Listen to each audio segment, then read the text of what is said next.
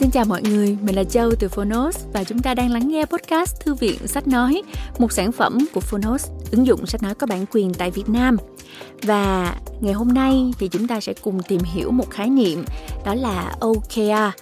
Các bạn đã từng nghe đến khái niệm này chưa? Đây là chữ viết tắt của cụm Objective and Key Results. Đây là một hệ thống quản trị mục tiêu. Trong đó, doanh nghiệp sử dụng OKR như một phương pháp để định lượng và tạo ra những kết quả then chốt. Và đây chính là Key Results nhằm hiện thực hóa mục tiêu là Objectives trong một thời gian nhất định.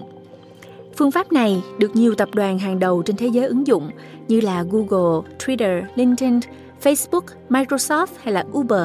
Cuốn sách này dành cho bất kỳ cá nhân, tổ chức, đội nhóm, doanh nghiệp từ vừa và nhỏ đang loay hoay tìm cách quản trị hiệu quả cho doanh nghiệp Việt Nam – được viết từ một chuyên gia là founder của cộng đồng VNOK, cộng đồng OKRs đầu tiên tại Việt Nam.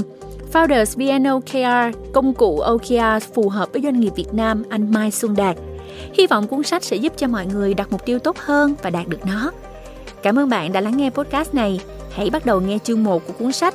Sau đó nếu thích, bạn hãy tải ứng dụng Phonos để nghe trọn vẹn cuốn sách cùng với những nội dung âm thanh chất lượng và độc quyền khác nhé.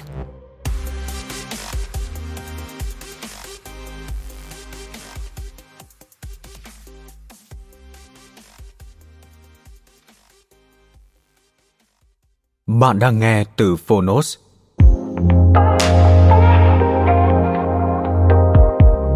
OKRs Hiểu đúng, làm đúng. Cách để áp dụng thành công OKRs ngay từ đầu. Tác giả Mai Xuân Đạt. Thu âm bởi Alpha Books.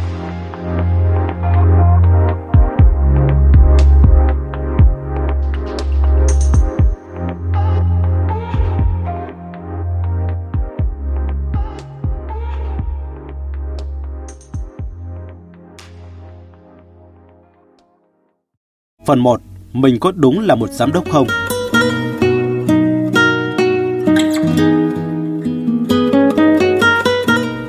Mỗi ngày thức dậy, bạn có tự hỏi như vậy. Mình có đúng là một giám đốc không? Tôi đã có 8 năm tự hỏi mình như thế. Quản trị doanh nghiệp là một đề tài rộng, phức tạp, không dễ để một giám đốc ít kinh nghiệm có thể để nhìn ra trong một sớm một chiều. Và có lẽ đó là lý do chính tại sao phần lớn doanh nghiệp lại dừng bước trong một năm, ba năm đầu thành lập. Tôi đã luôn tự hỏi mình rằng, quyết định này có đúng không? Quyết định kia có đúng không? Liệu vào lúc này nên tăng doanh số thật nhanh hay tập trung vào việc đào tạo nội bộ? Tôi đã cần để ý đến các chỉ số tài chính một cách chuyên nghiệp chưa? Điều đó đòi hỏi tôi phải đi học về tài chính hay không?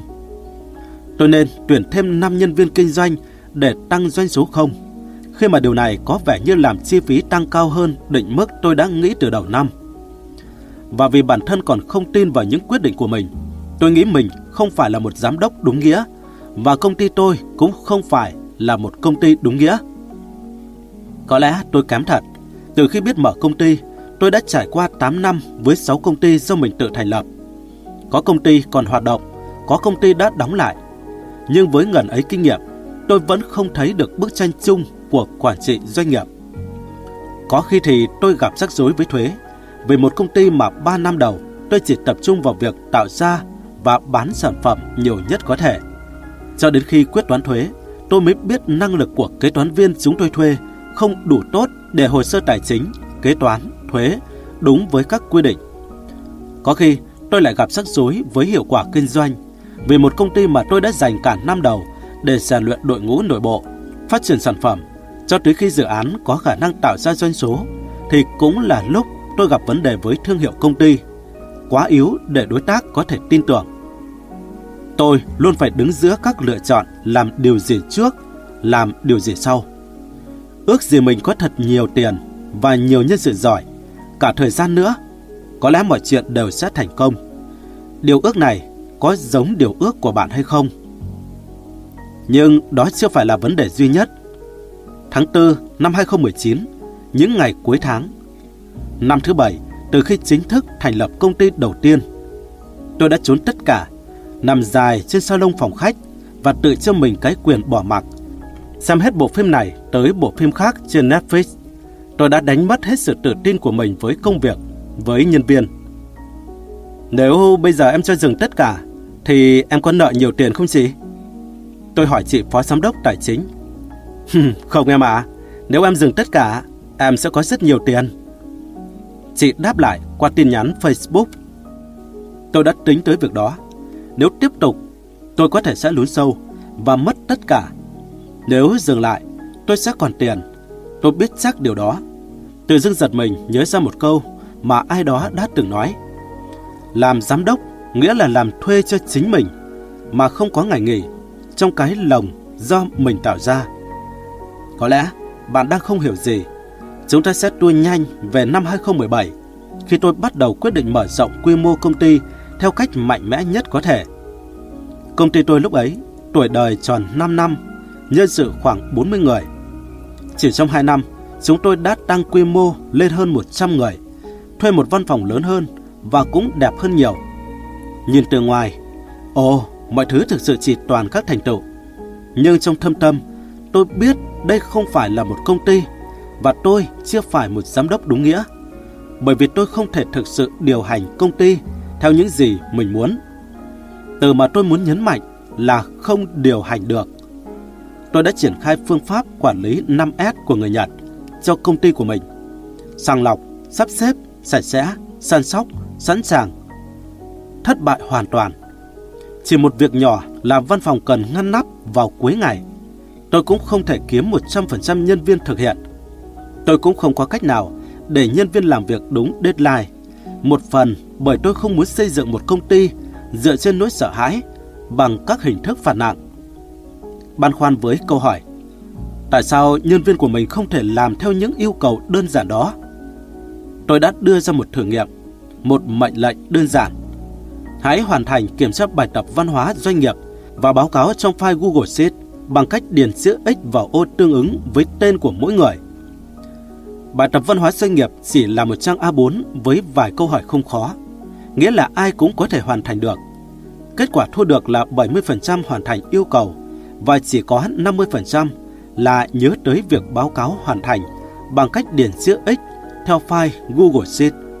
Tôi đã thực sự thất vọng. Mệnh lệnh đưa ra theo bản thân tôi đánh giá là hết sức đơn giản, nhưng chỉ một phần hai công ty làm đúng. Tôi đã không còn biết xét điều hành tập thể hơn 100 người này như thế nào. Có quá nhiều thứ phức tạp hơn mệnh lệnh đơn giản, cần phải thực hiện mỗi ngày, mỗi tuần, mỗi tháng. Làm thế nào để ai cũng nhớ tới và hoàn thành các yêu cầu quan trọng từ cấp trên? Tôi hoàn toàn không biết. Bây giờ quay trở lại vào tháng 4 năm 2019, tôi quyết tâm không đến công ty cho tới khi tìm ra được cách quản lý. Bởi vì nếu tôi không tìm ra cách, có lẽ tôi nên đóng cửa công ty thì hơn. Và đây là thời điểm tôi đọc được Work Rules của blaise Borg, cựu phó chủ tịch cấp cao phụ trách hoạt động con người của Google. Google gọi hoạt động nhân sự của họ là People Operation. Cuốn sách đã thu hút tôi ngay từ đầu.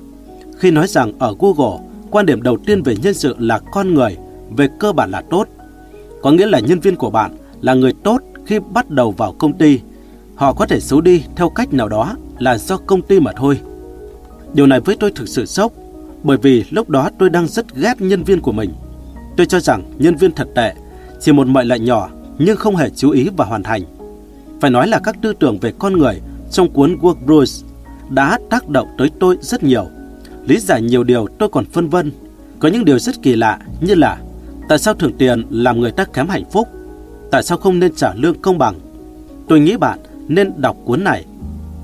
Trong Work Rules, Laszlo Borg đã nói nhiều đến cách thức mà Google quản lý mục tiêu của mình, phương pháp OKRs, Objective and Key Research, và thế là tôi lại tìm tới cuốn Measure What Matters, làm điều quan trọng của John Doerr.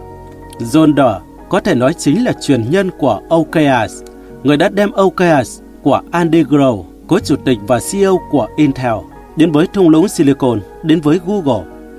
Tôi sẽ nói với John Doerr nhiều hơn một chút trong mỗi phần của cuốn sách này. Thực ra, tôi đã biết đến OKR từ khoảng năm 2015-2016, là một tín đồ của Google. Gần như tôi tìm hiểu hết những gì Google làm, đã từng và sẽ làm. Khi nhắc đến Google, người ta luôn nói tới OKR như một trong những lý do quan trọng nhất giải thích cho sự phát triển thần kỳ của Google. Tôi đã thử OKS vào năm 2018 trong một công ty nhỏ mới mở của mình.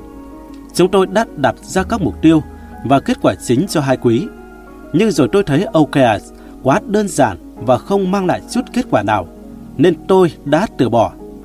Đáng nhé, tôi đã không đọc Measure What Matters vì ấn tượng không tốt đối với OKRs khi triển khai không thấy hiệu quả.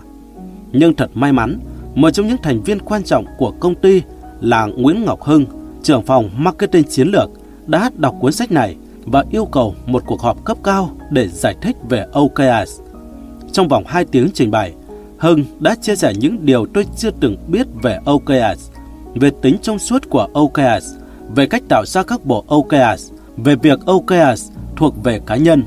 Tất cả những điều thú vị đó đến từ Measure Matters, cuốn sách có ấn bản tiếng Việt vào quý 3 năm 2018, sau khi tôi áp dụng OKRs thất bại lần đầu. Và thế là tôi đã ngấu nghiến OKRs trong suốt 2 tuần ở nhà. Trở lại công ty sau khi đã chắc chắn hiểu rõ về OKRs, tôi biết rằng mình đã có cách để điều hành công việc. Và tuyên ngôn lúc này của công ty là hoặc là OKRs hoặc là không là gì cả. Để bạn không nhầm lẫn rằng tôi là kẻ thất bại hoàn toàn và OKRs đã cứu một công ty quá kém. Tôi tự tin nói rằng trong 7 năm từ lúc thành lập công ty của mình, tháng 6 năm 2012 đến tháng 6 năm 2019, tôi đã có nhiều thành quả. Chúng tôi là công ty hàng đầu trong lĩnh vực Google Marketing tại Hà Nội. Bản thân tôi cũng là một người nghiên cứu và chia sẻ có tiếng về lĩnh vực này. Doanh số hàng quý của chúng tôi chưa bao giờ thấp hơn quý trước. Và tôi cũng chưa bao giờ gặp nguy cơ thất bại hoàn toàn. Thất bại mà tôi biết là thất bại trong tương lai. Nếu công ty là một chiếc xe đạp, thì đây là một chiếc xe không hoàn chỉnh. Chắc chắn chúng tôi sẽ vỡ vụn nếu tăng tốc. Càng làm to, càng dễ thất bại lớn. Bạn sẽ thắc mắc nếu Measure What Matters đã giúp bạn hiểu và áp dụng thành công với OKRs, tại sao lại cần cuốn sách này? Với Measure What Matters, John Doerr đã cho cả thế giới thấy sức mạnh lớn lao của OKRs có thể mang lại. Đây xứng đáng là cuốn kinh thánh về OKRs mà bất kỳ ai mong muốn tìm hiểu về OKRs cũng nên đọc. Nhưng vì là kinh thánh, Measure Matters chứa đựng hầu hết các nguyên lý, những giá trị cốt lõi của OKRs mà chỉ những công ty đã có nhiều trải nghiệm mới có thể cảm nhận đầy đủ và sâu sắc. Chúng tôi cũng còn non trẻ với OKRs của John Doerr. OKRs là một khung tư duy thiết lập và quản lý mục tiêu, không phải là một công thức tuyệt đối trong mọi công ty. Mỗi công ty đều có thể áp dụng OKRs theo các cách khác nhau, miễn là giữ lại được các nguyên lý, các giá trị. Theo những ví dụ của John Doerr từ chính những công ty mà ông đầu tư, thì OKRs sẽ đưa vào một cách chậm rãi. Các quản lý cấp cao, người chủ công ty sẽ dần nhận ra các vấn đề của tổ chức cũng như vấn đề của việc ứng dụng OKRs mà có điều chỉnh thích hợp. Quá trình này thường mất 3 đến 4 quý. Đúng thật chúng tôi đã phải vật lộn với OKRs trong hai quý đầu bằng sự quyết tâm sống còn. Hoặc áp dụng thành công OKRs hoặc sẽ phải đóng cửa công ty. Chỉ đến quý thứ ba thực hành OKRs chúng tôi mới bắt đầu ổn hơn.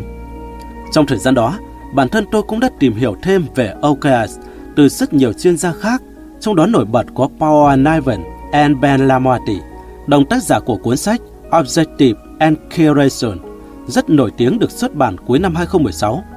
Philip Castro, một diễn giả, nhà tư vấn, nhà huấn luyện OKRs, kết hợp giữa kinh thánh OKRs của John Doerr và những tư tưởng khác từ Paul Niven and Ben Lamotti, Philip Castro, tôi đã khắc phục được một số vấn đề cản trở việc áp dụng OKRs từ đội ngũ nhân viên của mình.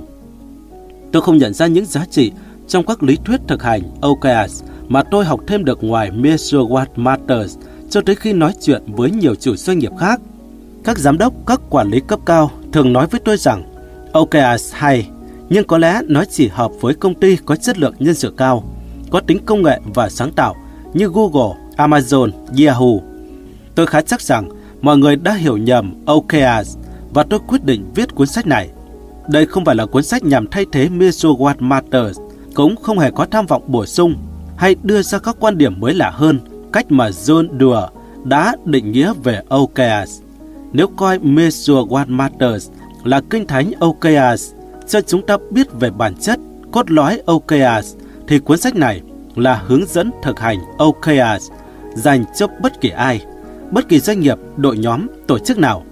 Bạn nhất thiết phải đọc Measure What Matters và khi đã cảm thấy hứng thú với OKRs, hãy đọc cuốn sách này.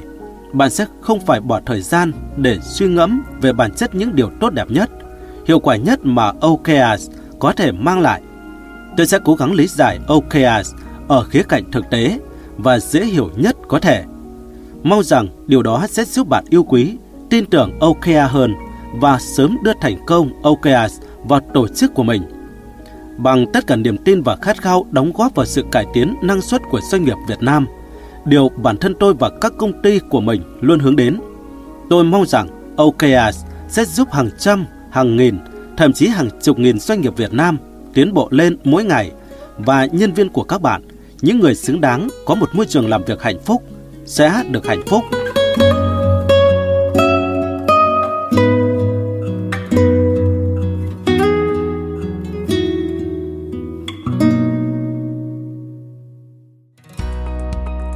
Cảm ơn bạn đã lắng nghe podcast Thư viện Sách Nói. Tải ngay ứng dụng Phonos để nghe trọn vẹn sách nói của kỳ này bạn nhé. Hẹn gặp lại bạn trong các podcast sau.